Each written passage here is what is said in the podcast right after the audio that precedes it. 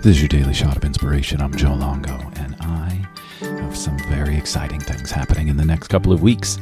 If you know what you want to manifest, but you're running into roadblocks, I have a special five week program that is starting May 2nd.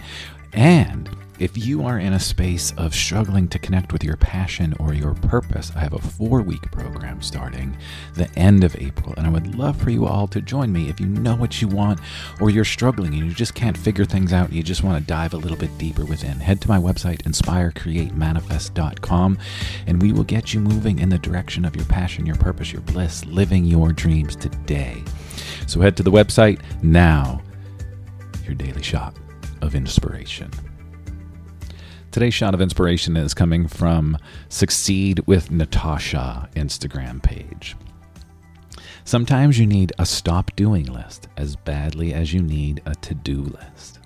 Sometimes you need a stop doing list as badly as you do a to do list.